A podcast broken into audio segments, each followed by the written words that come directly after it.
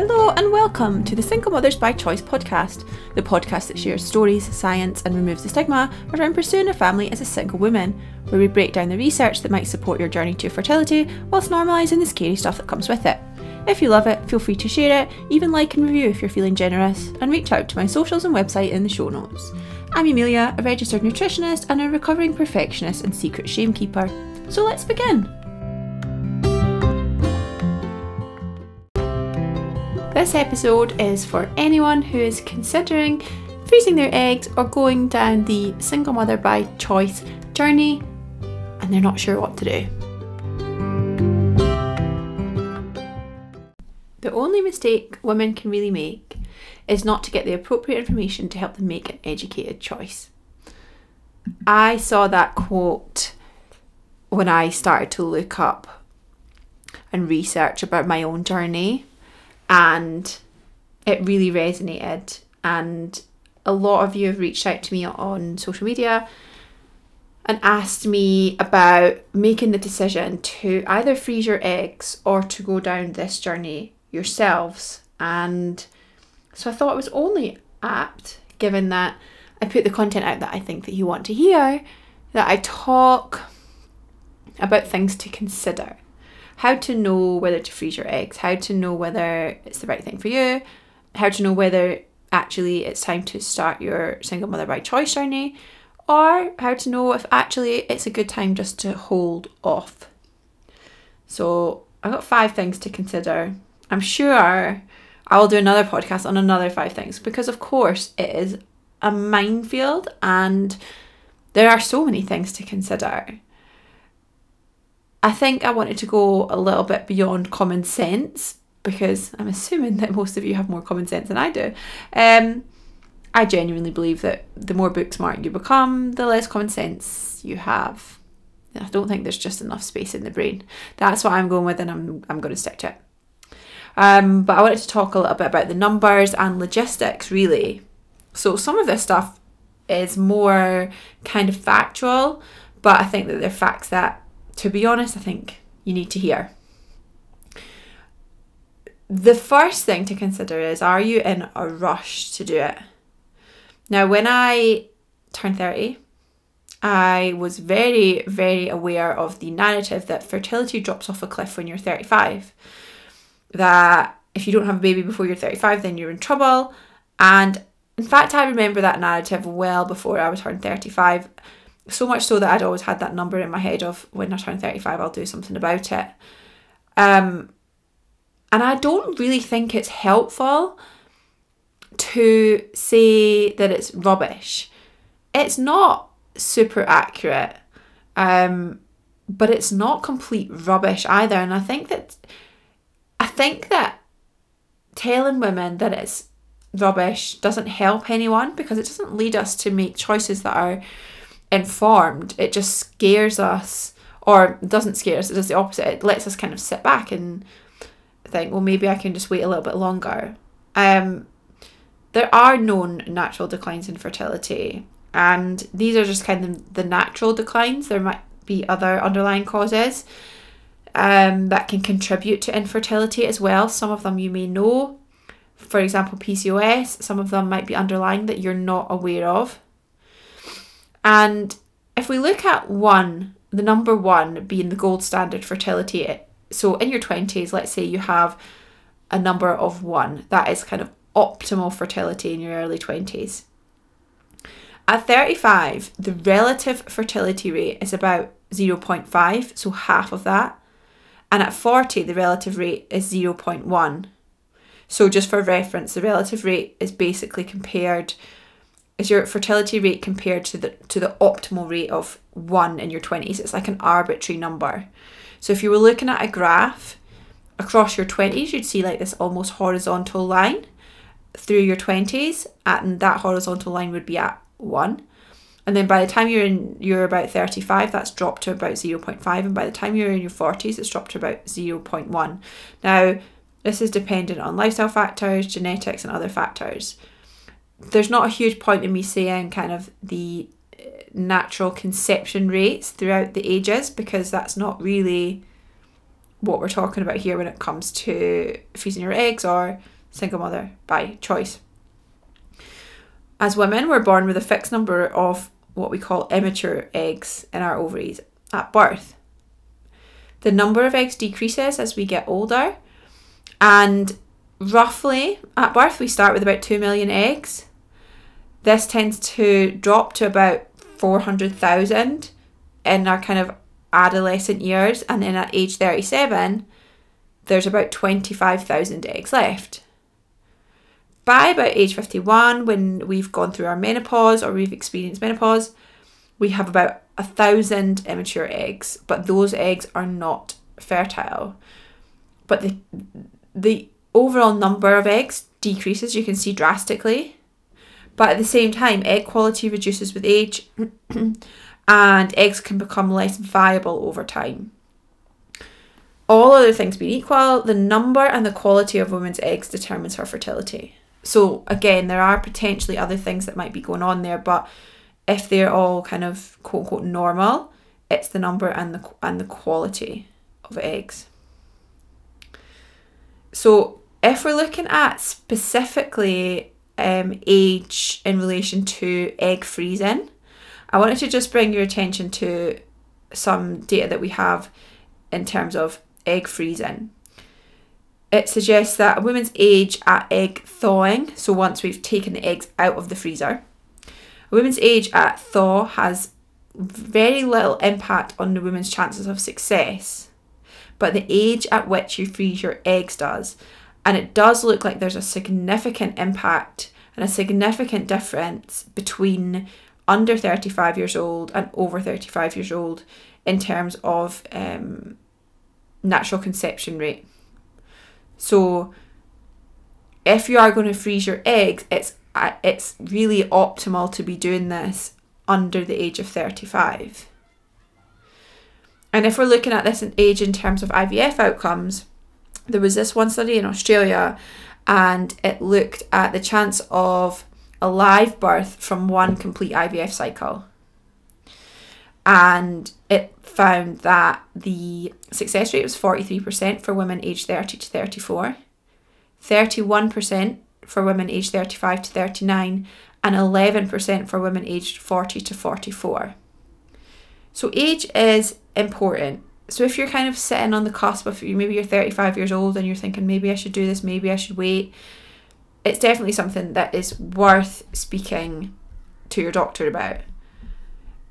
In any case, I would say if you are able to do it, get an ovarian reserve test, look at your antral follicle count, look at your AMH levels, and get a doctor's opinion on where your fertility roughly is, both in terms of for your age and at your age, what that kind of means.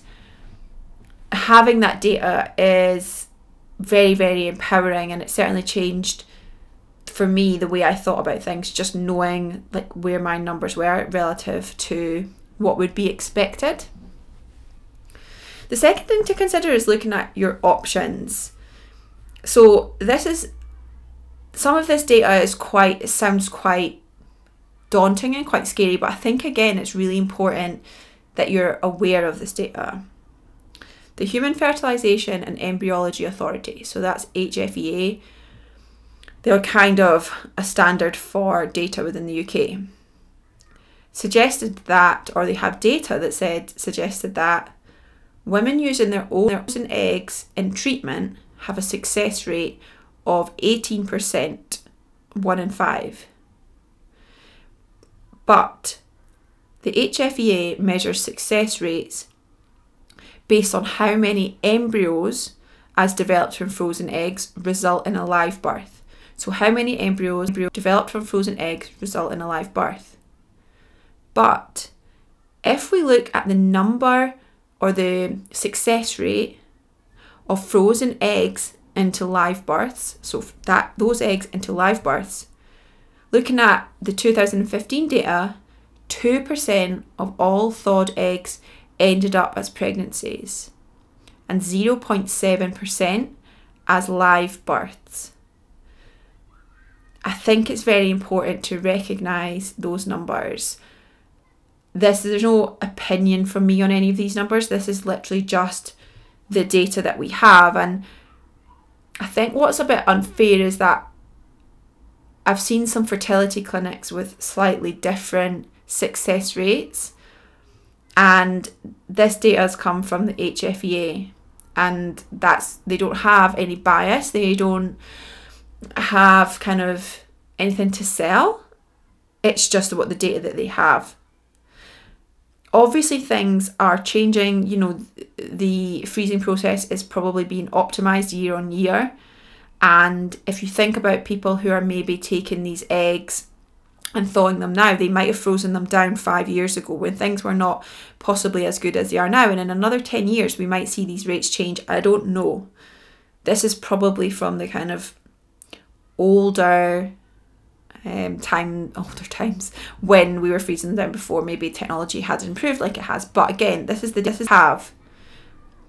So in that sense, you might want to consider multiple rounds of egg freezing depending on how many eggs you can get in each cycle. Everyone is different in terms of how many eggs they get each cycle. I think for me, and this is not data, this is reality TV, but I remember watching Keeping Up With The Kardashians, and I think Courtney had done some egg freezing, and I know now that she's going through IVF, I don't think any of her eggs were successful, and Chloe went through egg freezing and none of hers were successful, but then she froze down some embryos, and as yet we don't know if any of it's successful.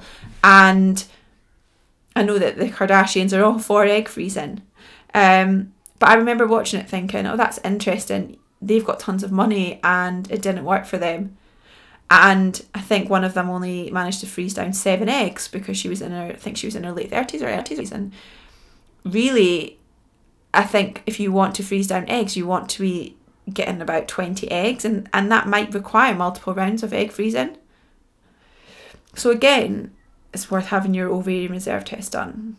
And there are other options. And remember that there are other options like adoption or fostering or not having children. Or I know the point of any of this is usually because you know that you want children garden things, but not always. For reference, a recent study found 23% of frozen embryos transferred resulted in birth, which was about 15% higher than those in that study for frozen eggs. So a lot of people are reserved and reluctant to freeze down embryos because it requires sperm. And a lot of people are freezing their eggs in the hope of freezing them for a future partner. But again, it's useful to know that there might be slight variations in this. And again, I think I spoke on one of the earlier podcasts about the differences between freezing eggs and freezing embryos. And I think if you want to listen to that, if that's something you're thinking about, then definitely do that. Third thing to consider, again, we've got some guts for you. So bear with. I wish that I could have just found all these numbers in one go. So again, that's why I'm sharing them. Even though you might be thinking I'm so bored of her dulcet tones already, I will try not to be monotone when I give you these numbers. So again, looking at the HFEA data, here we go. The average cost of a complete egg freezing cycle, including storage and use of the eggs in future treatment, ranges from £7,000 to £8,000. This is made up from the cost of egg freezing, storage, and using frozen eggs in treatment. Prices range from £2,700 to £3,900 for an egg freezing cycle, with the average cost for egg freezing being around £3,350. There's variations in what's included within this cost, and most clinics including 1 or 2 years of storage. However, those costs do not include the medication required for treatment, which can vary from £500 to thousands. The cost of storing eggs also ranges from £125 to £350 a year. When it comes to using frozen eggs in treatment, costs range from £1,600 to £4,000, with the average being around £2,500. So that's what you're looking at in terms of the financial costs for one round of egg freezing, and potentially on top of that, the medications that you require and the storage. The cost of an average IVF cycle in the UK is about £5,000, but you may need to spend an additional £1,000 to £2,000 on sperm donation and any extra tests or medications that you choose to have. I've certainly seen in my own journey that I am probably on the upper end of that with a couple of vials of sperm. Some clinics will let you do one, some will recommend multiple vials, and then sometimes people will order extra vials if they think they might want to have siblings at a future date, and any extra tests, like I said, or any specific medications. However, the cost of raising a child in the UK up to age 18, excluding housing, childcare and council tax, is £193,000 for lone parents and £160,000 for a couple. So £193,000 for the overall cost, but again, like I said, it doesn't include housing, childcare or council tax. I'm not sure why government statistics give you that number without childcare, council tax and housing, given that you probably are going to need these things. I guess because the amount of, for example, childcare you need is going to vary so greatly. Everything costs money. Everything costs money. And I hate that cost can be a barrier for some people. I know that a while ago Matt Hancock was talking something like he was open to potentially at some point offering egg freezing for women between 30 and 35, and I know that some companies do it. I don't know when or if that will ever be implemented within the UK within my viable lifetime, but it's interesting that they're considering it, and great that they're considering it, because there are so many more women in this space. And you know what, like, we want women to be in the workforce and we want women to be taking over the world, and being able to freeze our eggs will allow us to do that more and to focus more. And it's tough because I remember when I was growing up thinking, being told on a TV programme, again, I think I spoke about this in an earlier podcast, you know, I just put my career first and I regret it because now it's really difficult to have children. And I always remember thinking, oh, I wouldn't do that, I wouldn't do that. And then obviously I love my career and I love my life, and egg freezing or embryo freezing offers some sort of hope, but again, it's not, based on the numbers and the cost, it's not a huge win, if that makes sense. It's great for people that have the option to do it, but again, the costs are extreme. And then if you want to add on top of that things like supplements and acupuncture, and you know, I work with a lot of people who are trying to manage their health before IVF, so like nutrition, like consultancy and fitness, and there's a lot of added things onto it. The next thing that you want to consider is, do you have a support network? Simply speaking, statistics tend it's more likely to fail IVF and egg freezing than it is to succeed. And I don't mean that in a pessimistic way, I'm just talking in terms of the stats. And hopefully with multiple times, or even on your first time, it will be successful. Hopefully you will get the outcome that you want, and we can all be hopeful for that, but we can't be naive to the fact that that might not happen, and more likely it's not going to happen. More than likely you have to do multiple rounds. And I certainly am grateful to the support network that I have.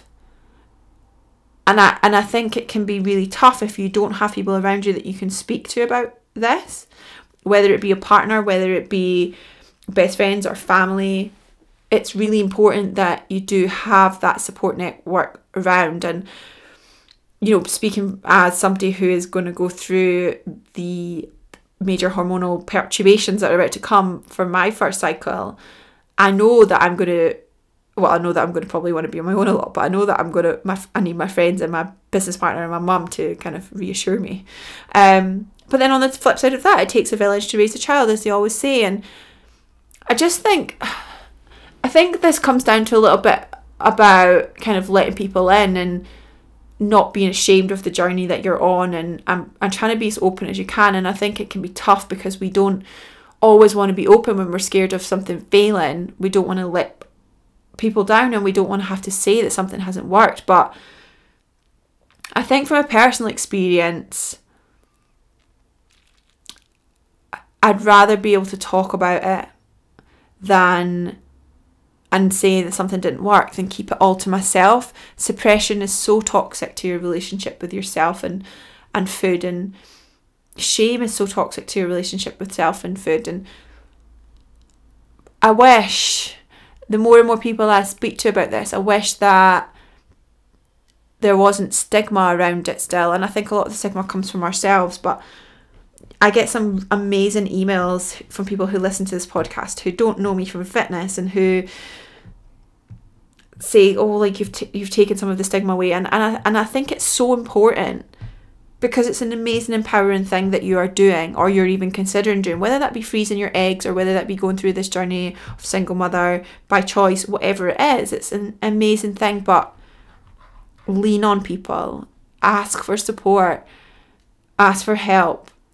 Like, when I go through this cycle myself, I know that I kind of, in my head, I think, oh, maybe I just like to be on my own and just do it and just do my injections and just crack on myself. But actually, I'm forcing myself out of that situation, and I'm going to do it around my friends and my family, because I know that they'll keep me focused on other things, because other things are just as important, if not more important, and will just keep me kind of sane. So it's super important to consider if you've got your support network in whichever route you're going down. And finally, consider how your life will change and what you want it to look like. Ask yourself these questions. And I am the biggest advocate for journaling. I think journaling is life-changing. It's not a replacement for therapy, but it's a bloody great option that's feasible and accessible and easy, and you can do it every day. And you can ask yourself these questions, and some questions that I think are great journal prompts for this type of thing is, what do you want your life to look like? If you could visualize what you would like your life to look like, what would it be? What is a perfect day for you? And what would that perfect day look like in 5 years? Also, what are your values? Always an important question to ask. What's most important to you? Another one would be, what would it feel like if you didn't have that life that you've imagined? What would it feel like if you didn't have children? What would it feel like if you did? And how would you cope with either of those scenarios? And really trying to channel kind of your feelings. What would that feel like and look like to you? Because your freedom will change. I read this quote once that said, the level at which having a child is going to fundamentally change your life still comes as a surprise to most people. I am sure that one day, whenever that day may be, when I have a child, however that may happen, even after all the research that I've done, even after coming from a family of 4 children, even though I'll really want it, I will be shocked at how much my life has to change, or gets to change. And it's important to figure that out. Like, what are the top 5 things you love in your life? And how would you feel if you couldn't do those top 5 things anymore? How would a baby change those top 5 things? For me, one of my top 5 things is traveling. I know that would have to change. I don't know how it would change, but it would change. And run through it, because it's so easy to fall into, well, I should have children, or like, it's expected of me, but run through these things and think, is this important? And if it is, if you go through this question, you say, what would it feel like to not have children? And it's heartbreaking. Then it's a good indication that maybe it's time to try and do something about it. What can you do about it now? Hopefully those considerations have been helpful for you.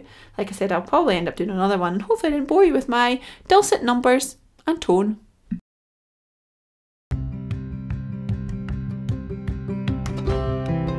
If you'd like any more information about my coaching or consultancy services or education, then please visit www.emilia.fitness, or my Instagram page at emiliathompsonphd, or www.eiqnutrition.com.